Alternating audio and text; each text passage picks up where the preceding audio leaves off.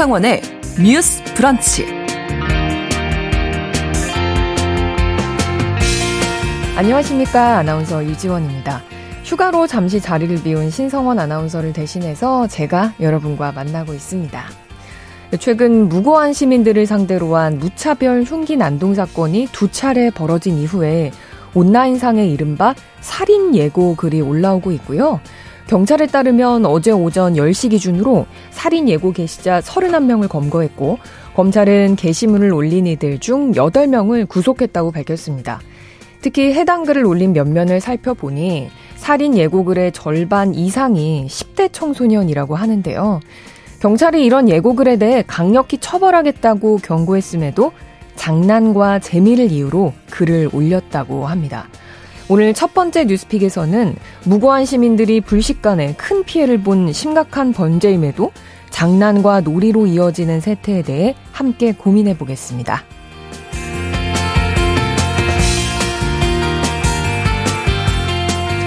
두 번째 뉴스픽에서는 어제에 이어 샤니의 빵 공장에서 있었던 노동자의 끼임 사고에 대해 짚어봅니다.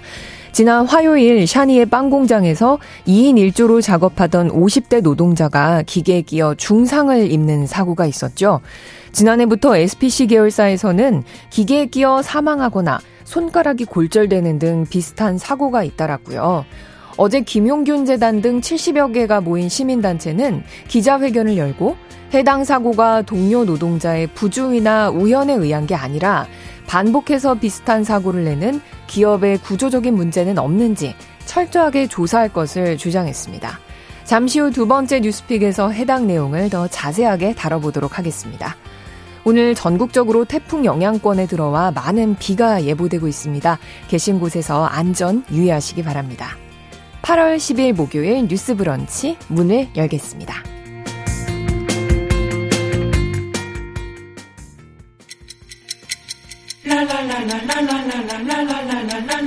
듣고 공감하고 진단합니다. 우리 사회를 바라보는 새로운 시선. 신성원의 뉴스 브런치 뉴스 픽. 네, 먼저 기상특보 전해드리겠습니다.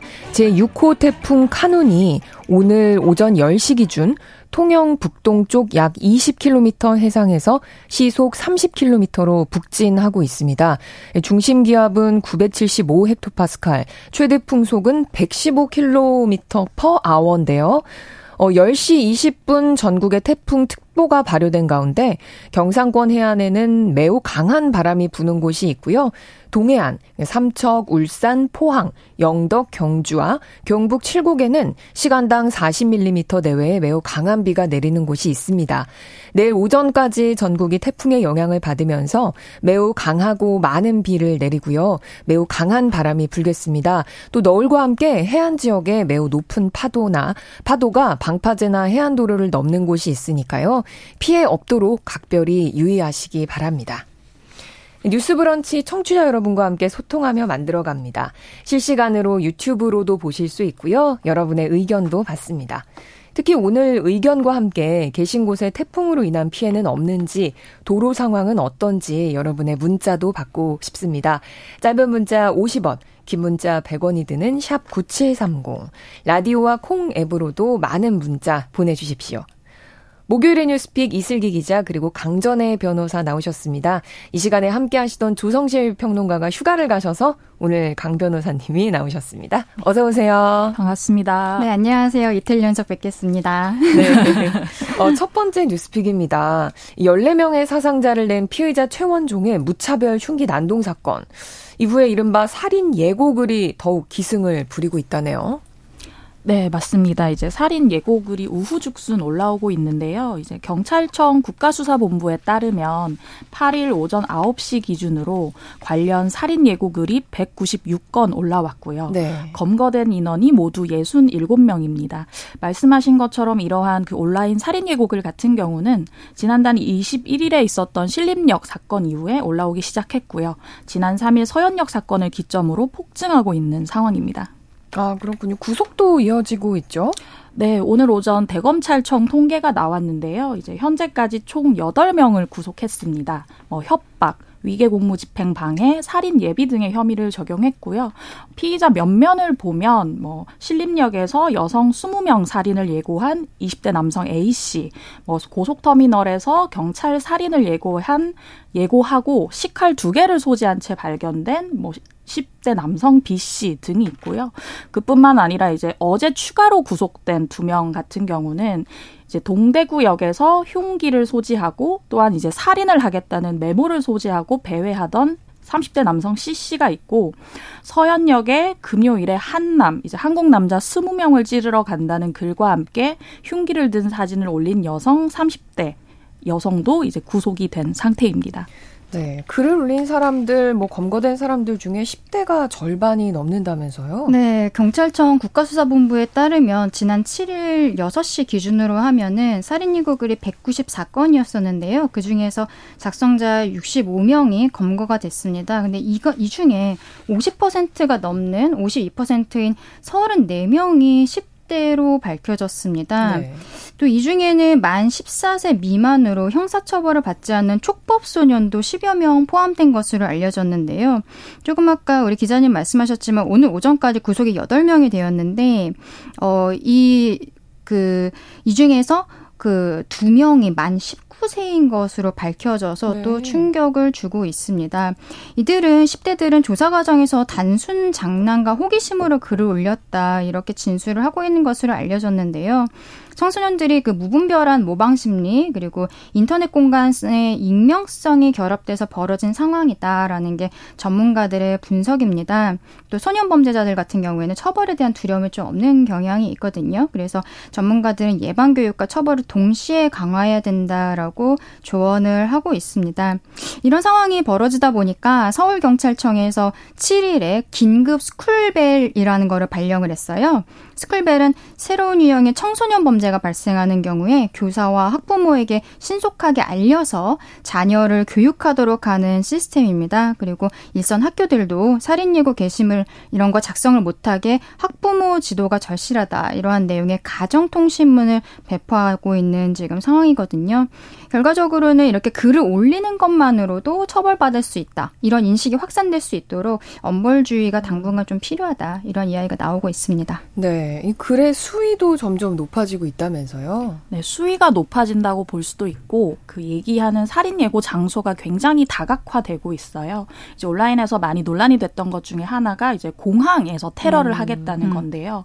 뭐 김해 공항뿐만 아니라 인천, 대구, 제주 국제공항에서도 테러 예고 와 비슷한 글이 올라와서 경찰이 작성자를 추적하고 있고요. 또 한 가지 이제 논란이 됐던 것은 울산에서는 초등학생이 초등학교에서 흉기 난동을 하겠다고 글을 올려서 어. 해당 학교가 하루 휴교한 케이스가 네. 있기도 했고요. 뿐만 아니라 이제 그 스포츠가 열리는 경기장 같은 다중 이용 시설에서도 많은 얘기가 나오고 있습니다. 그래서 뭐 프로배구 남자부 A팀을 응원하는 어떤 20대 남성이 해당 선수단을 해치겠다는 글을 올려서 체포가 되기도 했고요. 네. 그리고 부산 사직 야구장에서는 이제 야구장에서 흉기 난동을 부리겠다는 고교생이 경찰에 붙잡혔는데 이 학생 같은 경우는 이제 경찰 진술에서 팀이 져서 화가 났다, 홧김에 네. 올렸다라는 얘기를 하기도 했고요. 뿐만 아니라 뭐 연예인이라든지 연예인이 소속된 소속사를 향한 살인 예고글도 음. 올라와서 지금 논란이 가중되는 상황입니다. 그렇군요. 사람이 많이 다니는 번화가에서 아무런 관계도 없는 사람들을 공격하고 목숨을 잃은 시민까지 나왔는데 그런데 장난이라도 이 살인 예고글을 올린다. 그것도 10대들이 많았다. 젊은 층도 있고요. 네. 참 안타깝습니다. 여기에 대해서 전문가들의 의견을 조금 보면은 이수정 경기대 심리학과 교수 같은 경우에는 요즘 학업 중단율이 높아지는 점에 대해서 주목을 하고 있습니다. 네. 이번 서현역 칼부림 사건 피해자 최원종의 경우에도 학업 중단자였던 것이 밝혀졌는데요. 음. 이렇게 학업을 중단한 10대들이 SNS 같은 온라인을 통해서 학습을 하면서 제대로 된 사회화를 이루지 못하게 된다. 이런 이런 분석을 했고요. 이윤호 동국대 범죄심리학과 교수의 경우에도 SNS에 대해서 지적을 했습니다. 지금 10대들 같은 경우에는 과거 10대들이 접해보지 못했던 그 나이에 몰랐었던 것들, 나중에 알게 되는 것들을 SNS를 통해서 너무 어릴 때 너무 쉽게 접할 수 있게 됐기 때문에 이러한 범행에 노출될 기회가 너무 많아진 상황이다. 이런 진단들을 했습니다. 네. 살인 예고가 인터넷 밈이라는 표현까지 나오던데 왜 이런 현상이 벌어졌을까요? 좀 안타깝습니다. 네, 인터넷 밈이라고 말씀을 드리기가 굉장히 좀 슬픈 현실이긴 음. 한데 네. 그럴 수밖에 없는 게 아까 이제 살인 예고글이 거의 200여 건 가까이 올라왔다고 했잖아요. 이 정도라고 하면 어떤 글을 올리면서도 죄의식이 없고 죄책감 음. 없이 올린다고 볼 수 있거든요. 실제로 그렇게 해서 붙잡힌 피의자들이 얘기하는 게 홧김에 올렸다. 그리고 댓글 반응이 궁금했다. 이런 진술들을 하면서 장난의 일종이었다고 얘기를 하고 있고 정말로 밈에 가까운 놀이 문화가 아닌가라는 생각마저 듭니다. 물론 뭐 조선이나 뭐 최현종 같은 케이스는 조금 별건으로 두더라도요. 그래서 이런 것에 대해서 이제 전문가들이 많은 분석을 했는데 이 SNS라는 공간에서 뭐 특정 온라인 커뮤니티라는 공간에서 서로 이런 글들을 올리면서 공포 조성을 통해서 좀 우월감을 확인하는 것이 목표다라는 네. 얘기를 하고 있고요. 실제로 이런 글을 올리면 자기들끼리 약간 희덕거리기도 하지만 실제 오프라인 공간에서 효능감을 지금 발휘하고 있잖아요. 실제 이제 경찰이 장갑차를 출동시킨다든지 음. 이제 관련해서 가짜 뉴스가 돌면서 시민들이 충분한 공포감을 느끼고 있는 현실이라 그들은 놀이 문화처럼 올렸던 글이 온오프라인 전반의 긴장감을 조성을 하면서 충분한 효능감을 누리고 있다. 네. 그걸 놀이 문화처럼 소비를 한다고 볼 수 있겠고요. 저는 여러 가지 아까 이제 변호사님 말씀하셨던 사법적인 노력도 필요하고 교육 을 통한 교화도 필요하지만 이러한 현상을 방치하는 온라인 커뮤니티나 SNS에 대한 제재도 좀 필요하다고 생각합니다.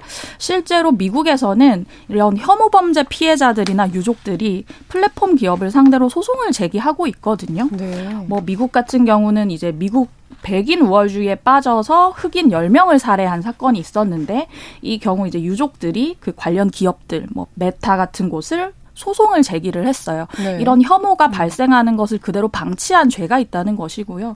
우리나라에서도 뭐 DC 인사이드라든지 몇몇 SNS에서 많은 문제가 음. 되고 있기 때문에 그런 부분들에 대한 규제도 좀 고민해 봐야 될 것 같습니다. 네, 제가 이슬기 기자님 말씀하신 거 내용에서 DC 인사이드 관련해서는 우리가 조금 얘기를 나눠야 될 것 같은 게 네. 이번에 신림역 흉기 난동 사건 이후에 온라인상에 게재된 이런 살인 예고글이 대부분 디시인사이드 쪽에서 비롯된 것으로 파악이 되고 있습니다. 심지어 문제는 디시인사이드는 모모 갤러리 해갖고 어떤 주제별로 음. 그 어떤 게시판 같은 거를 만드는데요. 네. 칼부림 사건 갤러리라는 게 아예 만들어져 있었던 아. 거예요. 네, 그래서 그 디시 디시인사이드 사이트에 흉기 신림역 사건이 있었던 그 사건 바로 3일 뒤부터 지난달 24일부터 칼부림 사건 갤러리가 운영이 됐었는데 이 내용 안에 경찰을 조롱하거나 흉기 난동 예고글을 뭐 패러디한다거나 이런 것들이 그 갤러리 안에 올라왔던 것입니다. 그리고 살인 예고글이 올라왔다 삭제되었다 이런 거 언론 보도들에도 많이 나와 있었는데 그게 대부분 디시인사이드에 있었던 일인 거예요. 근데 다만 이 게시판은 현재 잘못된 정보 교환의 우려가 있다. 그러면서 디시인사이드 운영 원칙의 위반으로 폐쇄가 되어 있는 상황입니다. 네. 근데 이러한 인터넷 공간에서 무분별하게 이루어지는 범죄 행위에 온라인 플랫폼의 자체 규제를 좀 활성화를 하고 책임을 강화해야 된다. 이러한 지적들이 계속 지적이 되는 거죠. 결과적으로 DC 같은 경우에 DC뿐만이 아니라 대부분의 온라인 커뮤니티가 익명으로 글을 쓸 수가 있잖아요. 그렇죠. 그렇기 때문에 익명성 뒤에 숨은 과시 욕망이다. 이러한 지적들이 나오고 있습니다. 네, 잠시 그 태풍 소식 전해주신 청취자분이 계셔서 전해드리면 7098님께서 여기는 포항인데 바람이 엄청 불고 비도 많이 오네요. 순간 바람 소리에 깜짝 놀랐습니다. 태풍이 정말 무섭네요. 하셨어요. 기상특보가 발령이 됐는데 오전 11시 10분 형산강 본류 그리고 경주시 강동 대경 지점에 홍수주의보가 발령이 됐습니다. 인근 지역 주민들께서는 안전에 꼭 유의하시길 부탁드립니다. 음, 다시 얘기로 돌아가자면요. 우선 이런 예고글이 장난일 수 없다라는 부분에 대해서 경각심이 필요할 것 같고 사법기관도 엄중하게 처리를 하겠다는 입장인 거죠. 네, 이렇게 지금 글을 써가지고 구속된 사람이 오늘 아침까지 8명이라고도 말씀을 드렸는데 사실은 지금은 대한민국 법 규정상 어떠한 협박죄로 지금 구속이 되어 있는 사람이 있지만 구체적으로 그게 나중에 법원에 갔을 때 유죄 판결을 받을 수 있을지는 좀 모호하다는 게 법조계의 의견입니다. 왜냐하면은 피해자가 지금 뭐 특정이 되었다라고 과연 볼 수 있을 것인가? 신림역에서 뭐 한국 여성 스무 명 이게 과연 어 구체적으로 특정이 됐다고 볼 수 있을까 이런 문제들이 있고 또 살인 예비의 지금 이야기들이 나옵니다. 그거는 구체적인 준비 작업이 필요해요. 뭐 실제로 칼을 산다든지 어떤 피해자를 물색을 했다든지 이렇게 하면은 그러니까 정말로 많은 준비가 있었다라고 하면은 살인 예비죄까지도 처벌은 가능할 것 같은데 이렇게 장난식으로 글을 올리는 사람들에 대해서는 법 규정이 좀 미비한 부분이 있거든요. 그래서 법무부에서 지금 아예 그 부분이 법에 공백 이 있기 때문에 아예 법을 어, 넣어버리겠다. 지금 온라인상에 글을 올리는 것은 정보통신망법에서 규정을 하고 있습니다. 한국에서는. 그래서 이런 공중협박 행위라고 표현을 했는데요. 이런 거를 직접적으로 처벌하는 규정이 지금은 없기 때문에 이런 거를 미국이나 독일 같은 데 입법례를 참고를 해서 정보통신망법 등 관련 법률에 이러한 어, 공중에 대한 협박 행위를 형사처벌하는 규정을 아예 신설하겠다. 이런 거를 밝혔고요. 어, 그리고 다중이 이용하는 교통 수단이나 공중밀집 장소 같은데 흉기를 소지하는 행위. 네. 이런 것 자체도 처벌할 수 있는 근거 규정을 마련하겠다고 어제 밝혔습니다. 다만 이거는 이제 법을 또 규정을 만들고 입법 과정이 필요하기 때문에 시간은 조금 걸릴 것으로 보입니다. 아, 더불어 앞서 그 또래 여성을 해친 정유정 사건, 그리고 서울 한 지하철역에서 4명의 사상자를 낸 조선 사건, 그리고 이번 최원종 사건, 모두 그 20대, 30대 음. 피해 용의자였는데, 물론 더 들어가면 범행을 한 직접적인 원인이 따로 있겠습니다만, 이 부분에 대해서도 우리 사회가 좀 고민을 해봐야 될 것 같습니다. 네, 현재 나와 있는 직접적인 원인들을 보면 조금씩 다른 건 사실입니다. 뭐 정유정 같은 경우는 또래 대학생을 살해했는데 이제 나만 불행한 것 같다라는 얘기를 했었고 네. 뭐 조선도 이제 젊은 남성들을 상대로 무차별 흉기 난동을 벌이면서 비슷한 얘기를 했어요. 근데 단 이제 최원종 같은 경우는 이제 피해 망상이 있다. 내가 스토킹을 당하고 있다 이런 얘기를 하는데요. 그럼에도 불구하고 말씀하신 것처럼 최근에 벌어진 이 무차별 범죄의 피해자 대부분이 2030 주인공 여성 남성이고요. 아무래도 이제 진학 실패 같은 그 개인적인 아픔도 있었고 외적 열등감 같은 부분들이 밖으로 표출된 것이 아닌가 싶습니다. 근데 이제 사회 구조적으로 좀 보면 이제 우리나라가 이러한 소위 이제 사회에서 루저라고 말하는 사람들이 음. 회복할 수 있는 탄력성을 갖고 있는지 이렇게 파괴적인 방향으로 흘러갈 수밖에 없는 상황은 아니었는지 한번 돌아봐야 될 것 같고요. 이 또래 여성이나 또래 남성에 대해서 범행을 한다는 것 자체가 나랑 비슷한 조건에 있는데 너는 잘 나가고 나는 음. 힘들어. 곧 너가 나를 밟고 올라간 거라는 심리가 작용을 한 거라고 보이거든요. 네. 그렇기 때문에 이런 사회 구조적으로 어떤 루저의 회복을 어렵게 하는 부분에 대해서도 한번 살펴봐야 되지 않나라는 생각이 듭니다. 네. 저도 아까 SNS가 지금 이 사건에 있어서 살인 예고글을 올리는 어떤 장이 되고 있다 말씀을 드렸는데 이러한 뭐 지금 loser라고 표현하셨는데 사회적으로 본인이 조금 어, 이루지 못했다라고 생각하는 사람들이 SNS를 보면서 또 상대적 박탈감을 굉장히 느끼거든요. 네. SNS 온라인상에서는 누구나 다 행복하고 좋은 모습들만 올리고 싶어 하는 좀 어, SNS의 기본은 엿보기 그리고 자기를 보여주기의 심리이기 때문에 대부분 좋은 것들만 보여줍니다. 안 좋은 거는 현실에 있지만 어, 이렇게 은둔형 외톨이로 집에서 지내고 있는 이런 청년들 같은 경우에는 SNS를 통해서 나 말고 다른 사람 다 행복하다는 생각이 또 증폭이 되는 거예요. 그래서 네. 건, 건전하게 SNS를 활용하는 것에 대해서도 교육이 필요하다는 얘기도 계속 나오는 부분입니다. 그렇군요.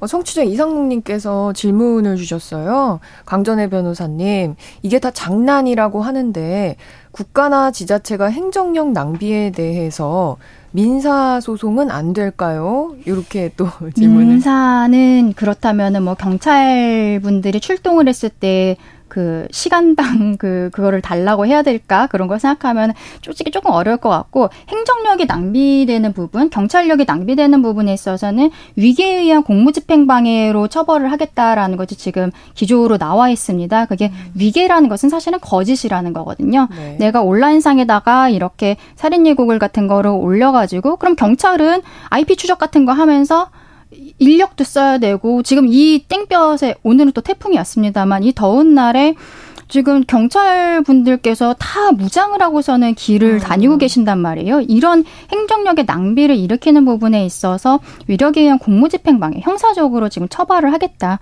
그게 어, 기조로 나와 있습니다. 그렇군요. 어제 피해자 최원종 씨에 대해서 경찰 수사 결과 브리핑이 있었는데 경찰은 어떻게 분석을 했나요? 네, 최현종 관련 브리핑이 어제 있었고 또 오늘은 검찰 송치를 대면서 언론의 모습을 드러내기도 했었는데요.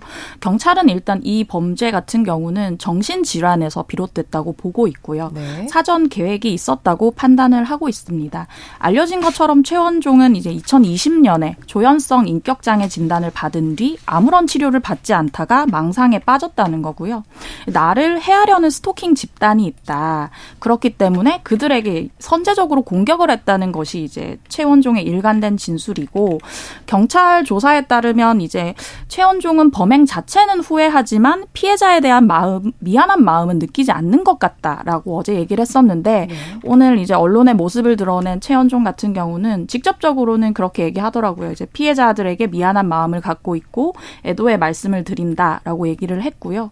또한 이제 언론에서 반성문 제출 계획이 있느냐라고 물었더니 구치소에 가서 쓸 계획이다. 라는 답변을 내놨습니다. 네, 이번 사건 계기로 정신 건강에 대한 관리 부분에 논의가 좀 있어야 된다는 의견들도 나오고 있는데 물론 특정 정신 질환을 음. 가진 분들이 범죄를 저지른다는 건 아니라는 부분을 말씀드리면서 이 부분에 대해서 어떻게 생각하시는지. 네. 2016년에 많은 분들 지금 기억하고 계실 거예요. 20대 여성을 흉기로 살해했던 강남역 화장실 살인 사건. 네. 어, 정말 전국적으로 충격에 휩싸였었는데요. 그리고 2019년에도 방화를 저지르고 대피 하는 주민을 흉기를 휘두른 강인득 같은 경우 그리고 뭐 이번에 서현역 사건 이런 것들의 피해자들의 공통점을 살펴보면은 정신자 질환을 앓다가 본인이 그냥 스스로 치료를 중단했다는 것입니다. 네. 그래서 이러한 흉악 범죄에 있어서 중증 중증 정신질환자의 치료와 관리 체계 허점이 있는 것이 아니냐 이러한 지적들이 나오면서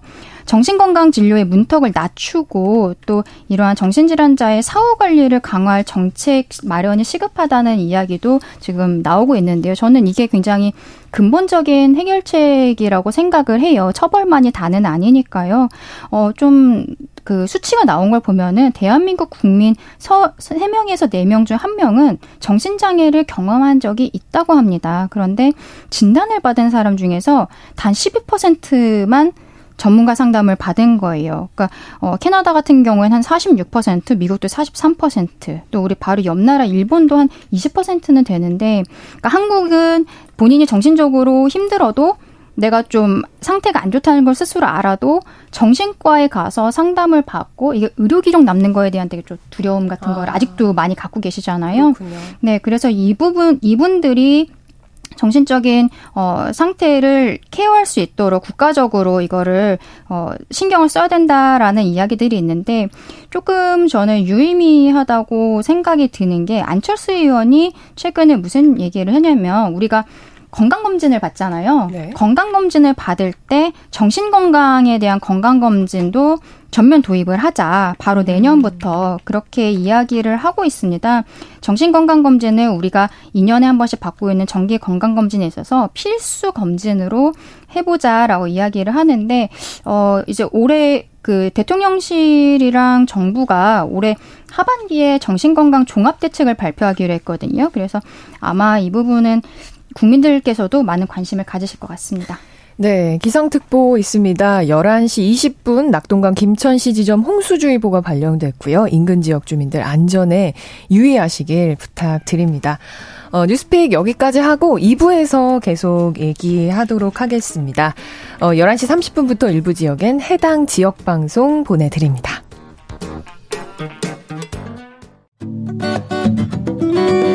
여러분은 지금 KBS 1라디오 신성원의 뉴스 브런치를 함께하고 계십니다. 네, 두 번째 뉴스픽입니다. 어제 이어 샤니의 제빵 공장에서 벌어진 노동자의 끼임 사고 들여다보는데요. 어, 무엇보다 사고를 당한 50대 노동자분의 건강 상황 지금 어떤지 좀 알려진 게 있나요, 기자님? 네, 어제 이제 뉴스픽에서 다뤘던 것처럼 여성 50대 노동자 A 씨가 그 분할기와 반죽 볼 리프트 사이에 끼어서 중상을 입었잖아요. 네. 이제 그 당일 심정지 상태로 병원으로 이송돼서 1차 수술을 받았고요. 현재는 중환자실로 옮겨진 상태로 알려져 있습니다. 다행히 현재 호흡이나 맥박은 정상으로 돌아왔다고 하고요. 구체적인 사안에 대해서는 아직까지는 나오지 않은 상황입니다. 그렇군요. 어제 한 시민단체에서 입장문을 냈는데요. 사고 경위에 대해 객관적인 조사가 필요하다라고 밝혔습니다. 어떤 부분에 의문을 표하고 있는 건가요? 네. 파리바게뜨 노동자 힘내라 공동행동이라는 곳이 있습니다. 여기에서 어제 입장문을 냈는데요. 이번 끼임 사고와 관련해 갖고 이 단체에서 네 가지의 의문 사항을 제시했습니다. 첫 번째로 반죽 작업자가 부품 교체를 하게 된 경위는 무엇인지, 그리고 스위치의 설치와 작동 방법이 안전 기준에 따른 것인지, 세 번째로 리프트 기계 아래쪽에서 부품 교체 등의 작업을 금지하는 등의 안전 수칙을 정하고 관리를 하고 있는지 네 번째로 마지막으로 기계의 기동 장치에 잠금 장치를 하고 그 열쇠를 별도 관리하거나 표지판을 설치하는 등 필요한 방호 조치를 취했는지 여기에 대한 사측의 답변을 요구를 하고 있습니다. 네, 그렇군요. 참 더불어 단체에서는 어떤 얘기를 더 했나요? 네, 지금 그 회사에서는 아 그 공동행동 측에서는 어떤 이야기를 하고 있냐면 SPC 계열사에서 끼임 사고가 계속 반복이 되고 있거든요. 그래서 이러한 끼임 사고 같은 경우에는 동료 노동자의 부주의나 우연에 기한 것이 아니라 안전을 책임지지 않는 SPC 그룹의 기업 경영 및 생산 방식과 조직 관리라는 구조적인 문제와 연결되어 있을 가능성이 높다. 이렇게 지금 주장을 하고 있는 상황입니다. 네. 지난해 10월에 SPC가 안전 경영에 천억을 쏟겠다면서 대책을 발표했는데 지금 같은 공장에서 짧은 기간 동안 비슷한 사고가 세 번이나 발생했습니다. 그래서 기본 교육이나 모니터링이 안 됐던 거 아니냐, 인재라는 지적도 계속 나오고 있는 거죠. 네, 맞습니다. 이제 그 관련해서 얘기를 다루고 있는 민주노총 화섬식품 노조 같은 경우는 그 얘기를 하고 있어요. 지난 10월에 이제 그 SPC 계열사 공장에서 비슷한 사고가 발생을 했었고 그 당시 허연인 회장이 이제 천억 원을 투자하겠다라고 얘기를 했는데 그 이번 사고 전부터 나왔던 이제 고용노동부의 기획 감독이 얼마나 세부적으로 됐는지 결과를 발표해라. 그리고 이제 SPC 측에서 집행했다고 밝힌 후속 조치 내용에 대해서도 공개해라. 그리고 천억 원을 어디에 어떻게 투자를 했는지 공개하라고 요구했지만 답을 듣지 못했다고 하고 있고요. 그리고 이제 오늘 아침에 언론 보도에서 또 한 가지 나왔던 이제 그 문제가 되는 부분들이 있는데 그 해당 사고가 났을 때 안전 경보가 울리지 않았다는 거예요. 네. 그래서 안전 경보 장치가 실제 없었던 것인지 혹은 작동하지 못했는지에 대해서 지금 경찰이 조사에 나선 상황입니다. 그렇군요. 어, 이번 사건으로 중대재해처벌법 적용 여부가 좀 궁금합니다. 어제 짧게 변호사님께서 얘기해 주시긴 했지만 이미 먼저 벌어진 사고에 대해서도 아직 해당 법 관련해서는 나온 내용이 없다는 거잖아요. 네. SPC 같은 경우에는 작년 10월에도 이미 끼임 사건으로 사망 사고가 일어나서 그때 불매 운동까지 벌어진 적이 있었는데요. 어, 그때 이후로 또 끼임 사고가 세 차례가 더 있었고 그리고 그 중에 마지막이 어제 그저께 있었던 사건입니다. 먼저 중대재해처벌법상 중대산업재해라는 거는 사망자가 한 명 이상 발생한 재해 그리고 동일한 사고로 6개월 이상 치료가 필요한 부상자가 두명 이상 발생한 재해 그리고 마지막으로 동일한 유해 요인으로 급성 중독 등 대통령령으로 정하는 직업성 질병자가 1년 이내 3명 이상 발생한 재해에 적용이 된다고 합니다.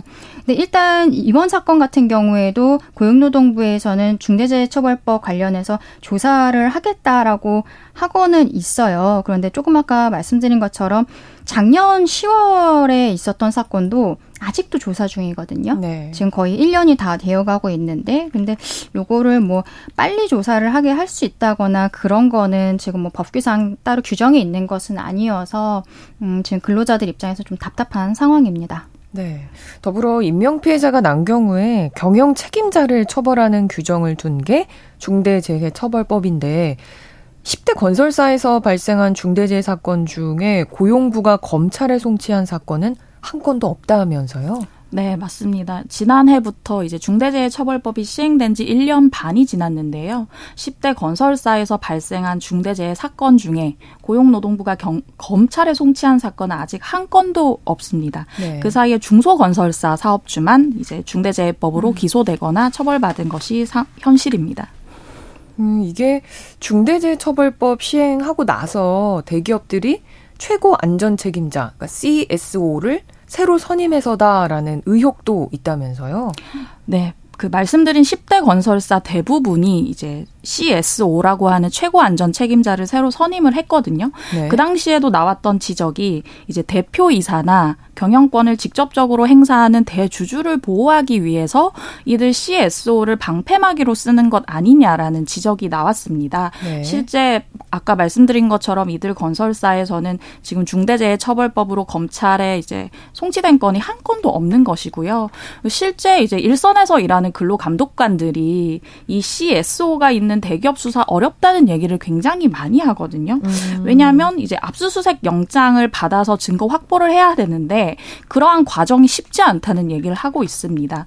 왜냐하면 대기업 같은 경우는 어느 정도 좀 준비가 돼 있기 때문에 수사 초기에 아예 이제 수십 개의 상자 분량의 자료를 수사팀에 스스로 제출을 하고 네. 자료를 이렇게 성실히 제출하면 사실 압수수색을 할 명분 자체가 별로 없잖아요. 음. 근데 또 이런 자료 자체를 모두 진실로 받아들이기도 힘든 것이 현실이어서 이러한 대기업 수사에 있어서 근로감독관들이 굉장히 어려움을 느끼고 뿐만 아니라 이제 CSO에게 책임이 분산되기 때문에 그런 음. 부분에 있어서 이제 대기업일수록 수사가 어렵다는 얘기들을 하고 있는 상황입니다. 음, 지금 네. 기자님 말씀하신 것 중에 책임이 분산된다라는 부분에 대해서 조금 더 보충해서 설명을 드리면 중대재해처벌법상에서 경영 책임자 책임을 져야 되는 사람은 사업을 대표하고 총괄하는 권한과 책임 있는 사람 또는 이에 준하여 안전보건에 관한 업무를 담당하는 사람이라고 명시가 되어 있습니다.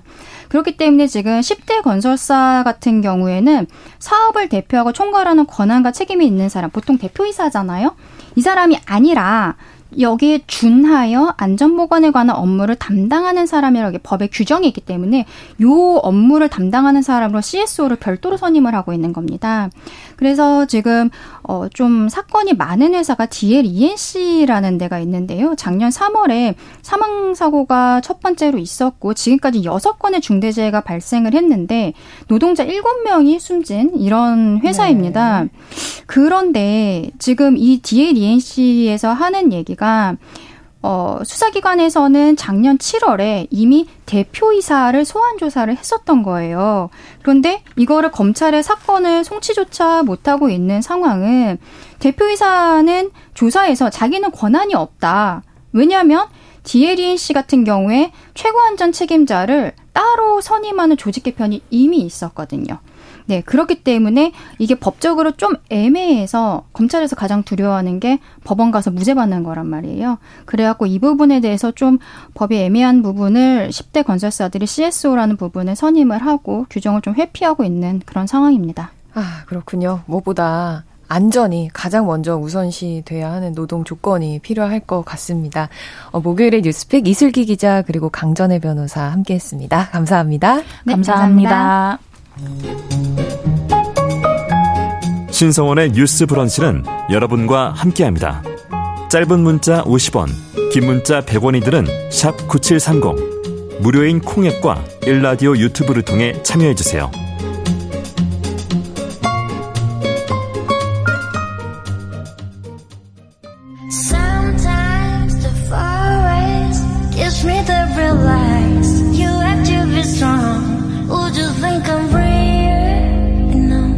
대중문화를 바라보는 색다른 시선 뉴스 브런치 문화로운 세계 날카로운 시선으로 대중문화와 사회 현상을 살펴봅니다. 문화평론가 손희정 씨 나오셨어요. 어서 오세요. 네, 안녕하세요. 네, 문화로운 세계. 오늘은 어떤 이야기 준비해 오셨나요? 네, 오늘은 자파점 콘셉트로 준비를 좀 해봤는데요. 네. 여름이 극장 최대 성수기거든요. 그래서 이때 음. 맞춰서 개봉하는 고해산 영화들을 텐트폴 영화라고 해요. 어, 텐트폴? 네, 텐트를 지지하는 그 폴대 아, 있잖아요. 네. 그래서 이게 이제 이때 현금을 유통해서 한 해를 이제 영화사들이 음. 갈수 있다라고 하는 큰 의미에서 큰 영화들을 텐트폴 영화라고 하는데 고 이제 2023년 한국 텐트폴 영화 4편을 들고 왔습니다. 극장에서 영화 고르실 때 도움을 드릴 수 있도록 각 영화의 강점과 약점을 좀 정리해 봤습니다. 네, 궁금합니다. 극장에 걸린 작품들 이제 머릿속으로 스쳐 지나가는데 어떤 영화들 있는 건가요? 네, 가장 먼저 개봉을 한 건 밀수였고요. 지난주에는 더 문과 비공식 작전이 개봉을 했죠. 그리고 8월 9일 어젠데요. 마지막 작품인 콘크리트 유토피아가 공개됐습니다. 한 편 한 편 이제 살펴보실 텐데요. 네. 사실 제 마음속에 순위가 있어요. 제일 좋았던 영화를 제일 마지막에 소개를 아, 해드리겠습니다. 궁금합니다. 그럼 첫 번째 작품부터 가볼까요? 어떤 작품 먼저 소개해 주시겠어요? 네, 첫 작품은 더 문인데요. 감독은 국가대표 그리고 신과 함께 시리즈로 굉장히 잘 알려진 감독이죠. 김용화 감독입니다. 네. 설경구, 김희애, 도경수 이제 배우들이 주연을 맡았고요. 순제작비가 280억이 들어서 음. 600만 명의 관객을 동원을 해야 손익분기가 넘어가는 네. 굉장히 규모가 큰 작품입니다. 영화의 카피는 대한민국 우주대원이 달에 홀로 고립되었다. 입니다. 아. 이제 요거 딱 보시면 어떤 작품인지 약간 감이 오실 텐데요. 네. 영화의 시대, 시간적인 배경은 한국이 자체 기술로 달에 유인 탐사선을 보낼 수 있게 된 2029년이고요. 세 명의 우주대원을 태운 우리오가 달을 향한 여정에 나서는데요. 태양 흑점이 폭발을 하면서 음. 우주선이 난파를 당합니다. 그러면서 이제 두 명의 대원이 사망하고 한 명의 대원만 살아남게 되는데요. 그가 바로 도경수 씨가 연기한 황선우 대원이고요. 그를 구하기 위해서 대한민국 항공우주센터의 엘리트들이 총력을 기울인다라는 이야기입니다. 네, 정말 대규모 SF일 것 같은데. 네. 어, 평론가님께서는 뭐가 좋고 뭐가 아쉬웠는지 궁금합니다. 네. 강점은 역시 우주 스펙타클인데요. 네. CG 등 시각 효과를 맡은 회사가 덱스터 스튜디오라고요. 한국의 대표적인 F, VFX 회사이고요. 네. 영화를 보면 아 한국의 기술력이 어디까지 왔는가라고 하는 걸 좀 확인하실 수 있습니다. 그래서 우주에 떠 있는 대한민국 우주선의 모습이라든지 음. 아니면 달 위에서 이제 여러 가지 스펙타클과 액션이 펼쳐지거든요. 네. 달에 막 유성이 떨어지고 이런 장면들도 오. 나오는데 굉장히 그럴 듯하고 저는 이 영화를 아이맥스관에서 봤거든요. 네. 아주 큰 화면으로 봤는데도 이렇게 흡입력이 있는 그런 스펙타클을 음. 보여. 보여줍니다. 그리고 무엇보다 이 영화의 강점은 배우 도경수라고 할 수 있는데요. 굉장히 좋은 배우라고 저는 생각하는데 네. 아직 젊은 배우잖아요. 근데 그 배우의 관객 흡입력이 어느 정도 있는가라고 하는 걸 확인시켜준 어, 작품이었고 앞으로 도경수 배우의 이후가 더 궁금해지는 그런 작품이기도 했죠. 네. 근데 그에 반해서 약 점이라고 하면 아무래도 진부한 이야기와 캐릭터라고 할 수 있을 텐데요. 음. 워낙에 이제 영화의 컨셉이 미국 다음으로 달에 깃발을 꽂은 대한민국이라고 하는 주제를 가지고 있다 보니까 네. 뭐 기본적으로 소위 국뽕의 기운을 담고 있습니다. 이 부분이 비판을 좀 받기도 했는데 저는 사실 그거 자체가 문제라고 생각. 생각하지는 않거든요. 네. 기본적으로 장르 영화에는 위대한 대한민국 혹은 뭐, 뭐 위대한 미국 이런 게 깔려 있기 마련이고요. 음. 특히 우주 탐사 물이니까요. 그거를 부정하기는 좀 어려웠을 것 같습니다. 네. 저는 문제가 뭐라고 생각하냐면 그 위대한 대한민국을 떠받들고 있는 것이 훌륭한 아버지와 뛰어난 아들 그리고 나라를 위해 희생하는 우리 가장 이라는 네. 약간 진부한 상상력이 문제라는 생각을 좀 했어요. 그래서 이제 처음에 두, 어떻게 세상을 떠난 두 명의 우주 대원들이 다 아버지들이어가지고 아. 죽기 직전에 아직 태어나지 않은 딸을 위해 막 이름을 남기고 죽고 이게 마지막에 심파 요소로 작용하고 뭐 이런 부분들이 나오거든요. 그래서 우리가 상상할 수 있는 모든 이야기가 나온다. 아. 근데 제가 이게 좀 답답하다라고 생각했었던 건 사실 한국 최초의 우주인은 여성이었잖아요. 이서연 박사거든요. 그렇죠. 그래서 네. 있었던 우주인까지 지어가면서 모두가 이렇게 다 남자일 필요가 있을까? 이런 아. 생각도 사실 좀 했었던 거죠. 네. 근데 뭐 소문에 따르면 어린이 관계 그렇게 좋아한다고 하고요. 네. 그 얘기를 듣고 보니까 아 가족 가족이 함께 가셔서 음. 보셔도 재밌게 보실 수 있겠다 이런 생각 좀 들었습니다. 네, 강점과 또 아쉬운 점이 확실히 와닿는 영화네요. 네, 그렇습니다. 네, 두 번째 작품은 뭔가요? 예, 두 번째 작품은 끝까지 간다의 김성욱 감독의 신작인 비공식 작전입니다. 네. 순제작비 250억에 500만 명이 순익 분기이고요. 음. 하정우, 주지훈 배우가 주연이고 영화는 1986년에 벌어졌었던 실화를 바탕으로 하고 있는데요. 있는데요.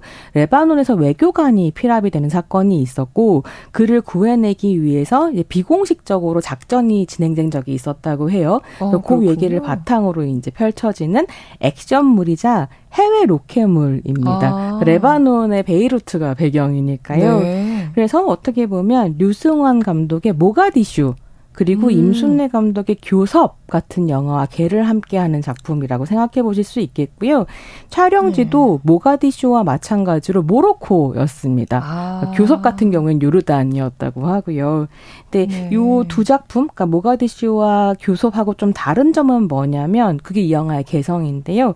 하정우, 주지훈의 케미를 살리는 코믹 터치를 좀 더하면서 대중의 입맛에 딱 맞추었다는 점이 아. 예, 관전 포인트이겠 고요. 영화의 카피는 두 남자 하나의 돈가방 지원은 없다.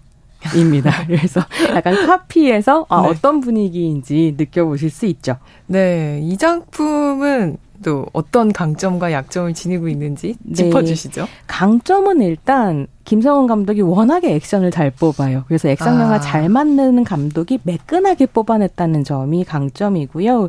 두 남자가 서로 굉장히 사이가 처음에 안 좋다가 음. 티격태격하면서 점점 정이 들고 사랑하게 되고 서로에게 의지한다라는 네. 이야기 굉장히 많이 보셨잖아요. 그런 남성 버디물을 좋아하시는 분들이라면 재밌게 보실 수 있습니다. 음. 게다가 그 두 남자가 심지어 하정우와 주지훈 이라고 하면 사실 보는 재미는 확실하다라고 할 수 있겠죠. 믿고 보는 배우들이잖아요. 예. 그리고 이게 두 사람이 펼치는 액션도 액션을 디자인하는 것도 사실 엄청난 아이디어들이 필요한데 뭐 아이디어도 굉장히 좋고 음. 지금 이 작품에서 가장 호평을 받고 있는 건 자동차 추격신입니다. 오. 그래서 그 이제 막 모래가 날리는 도시를 네. 차들이 막 추격하고 이러는데요.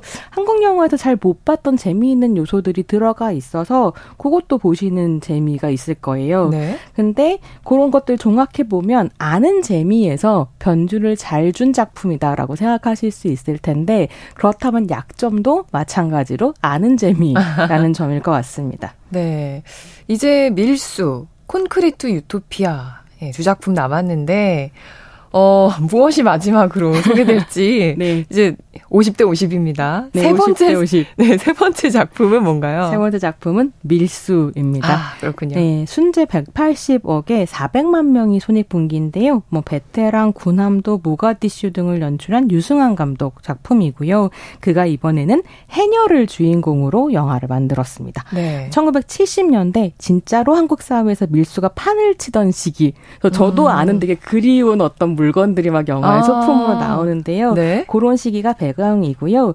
평화롭던 바닷가 마을 군천에 이제 화학 공장이 들어서면서 하루아침에 일자리를 잃어버린 해녀들이 먹고 살기 위해서 밀수에 가담하게 되고 그러면서 벌어지는 엎치락 뒤치락하는 반전의 반전을 거듭하는 오. 어. 이야기입니다. 네. 이게 재미있는 게요. 포스터에 들어간 대표 카피가 없거든요. 아, 그러니까 뭐 아까 말씀드린 것처럼 음. 대한민국 대원 혼자 남았다. 뭐 이런 게 네. 없는 거죠.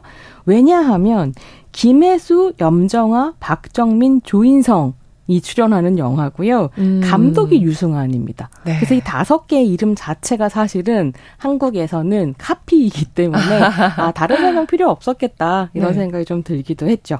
네, 그렇군요. 저도 포스터를 한번 찾아보고 싶다는 생각이 드는데 이게 강점과 약점이 뭘지 또 궁금합니다. 네, 강점은 첫째로 센 언니들의 이야기가 왔다는 거고요. 네. 김혜수, 염정아, 투톱에 조인석, 박정민 두 남자 배우가 조미료 역할을 하는데 사실 이게 한국 영화에선 잘 하지 않는 조합입니다. 어, 보통 남자 주인공들이 나오고 여성들이 사이드킥으로 들어가는데 네. 이걸 이제 성별 반전을 시도했다는 점 음. 좋은 시도였다고 생각하고요. 그게 지금 관객들한테 어필하고 있는 부분이기도 합니다. 네. 장기하 씨가 음악 감독 감독을 맡았는데요. 아, 네. 뭐 연안부도 해뜰 날 내 마음의 주단을 깔고 같은 1970년대를 풍미한 유행가를 곳곳에 배치하면서 음. 호평을 지금 받고 있습니다. 네. 그래서 그런 음악과 함께 류승완 씨 키치 뭐 촌스러움 이런 게 굉장히 어, 매력으로 잘 살아 있는 부분이 있고요. 네. 뭐 류승완 감독의 트레이드 마크라고 할 수 있는 화려한 액션 씬도 즐기실 만합니다.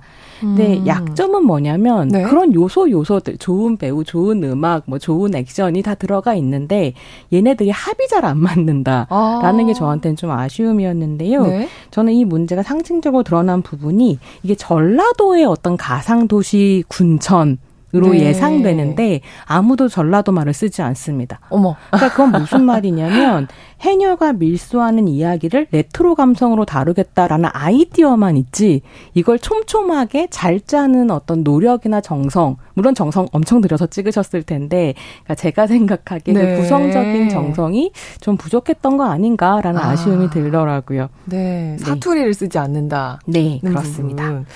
어, 그래도, 예, 기대가 됩니다. 뭔가 음. 그 배우들이, 예, 기대가 되고요. 마지막 작품입니다. 네. 가장 후에 개봉한 콘크리트 유토피아.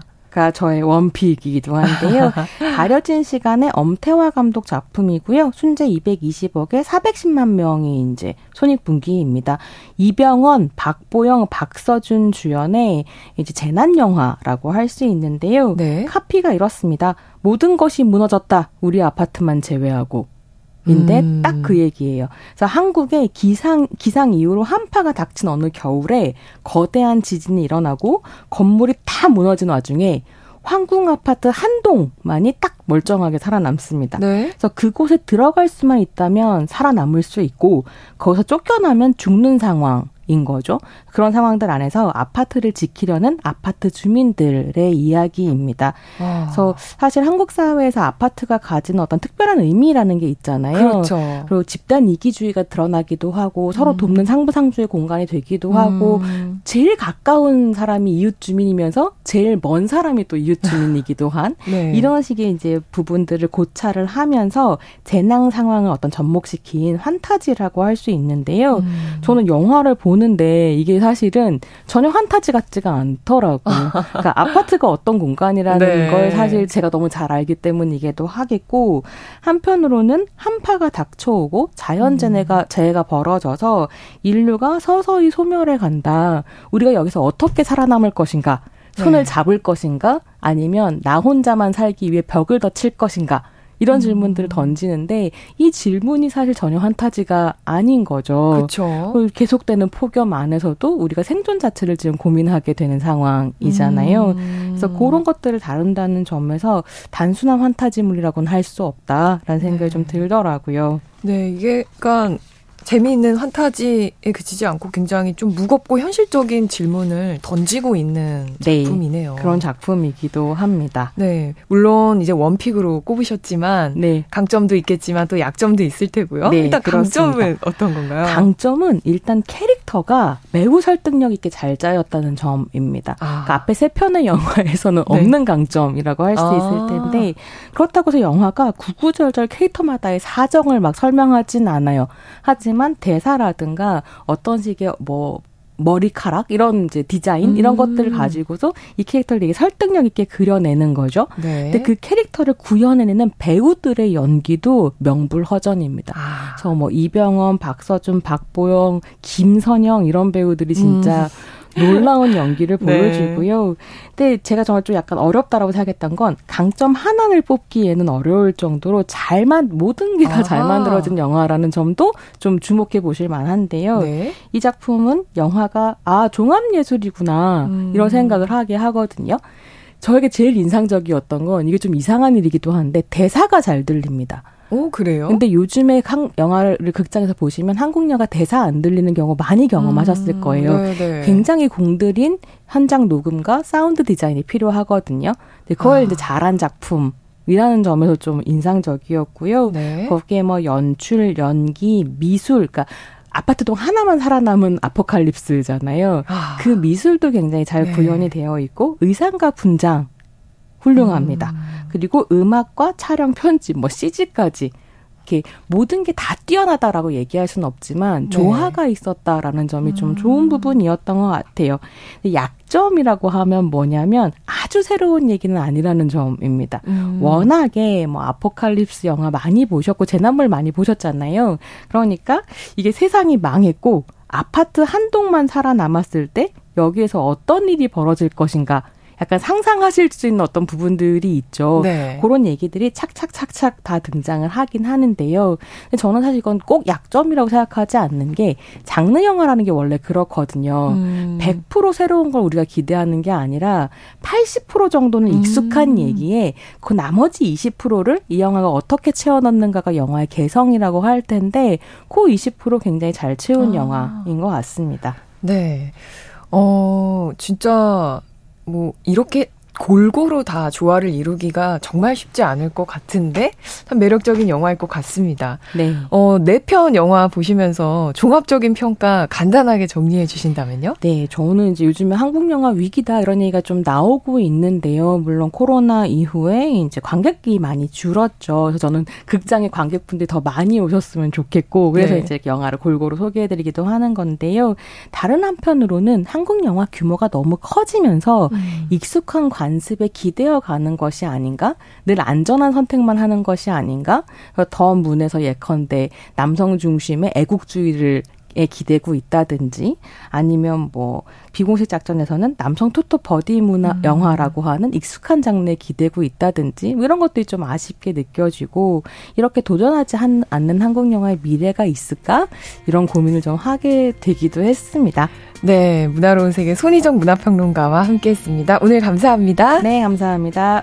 네, 11시 50분 낙동강 위천 군위지점 홍수주의보가 발령됐으니까요. 인근 지역 주민들 안전에 유의해 주시기 바랍니다. 어, 저는 아나운서 유지원이었습니다. 뉴스 브런치 오늘 순서 마치고요. 내일 오전 11시 5분에 찾아옵니다.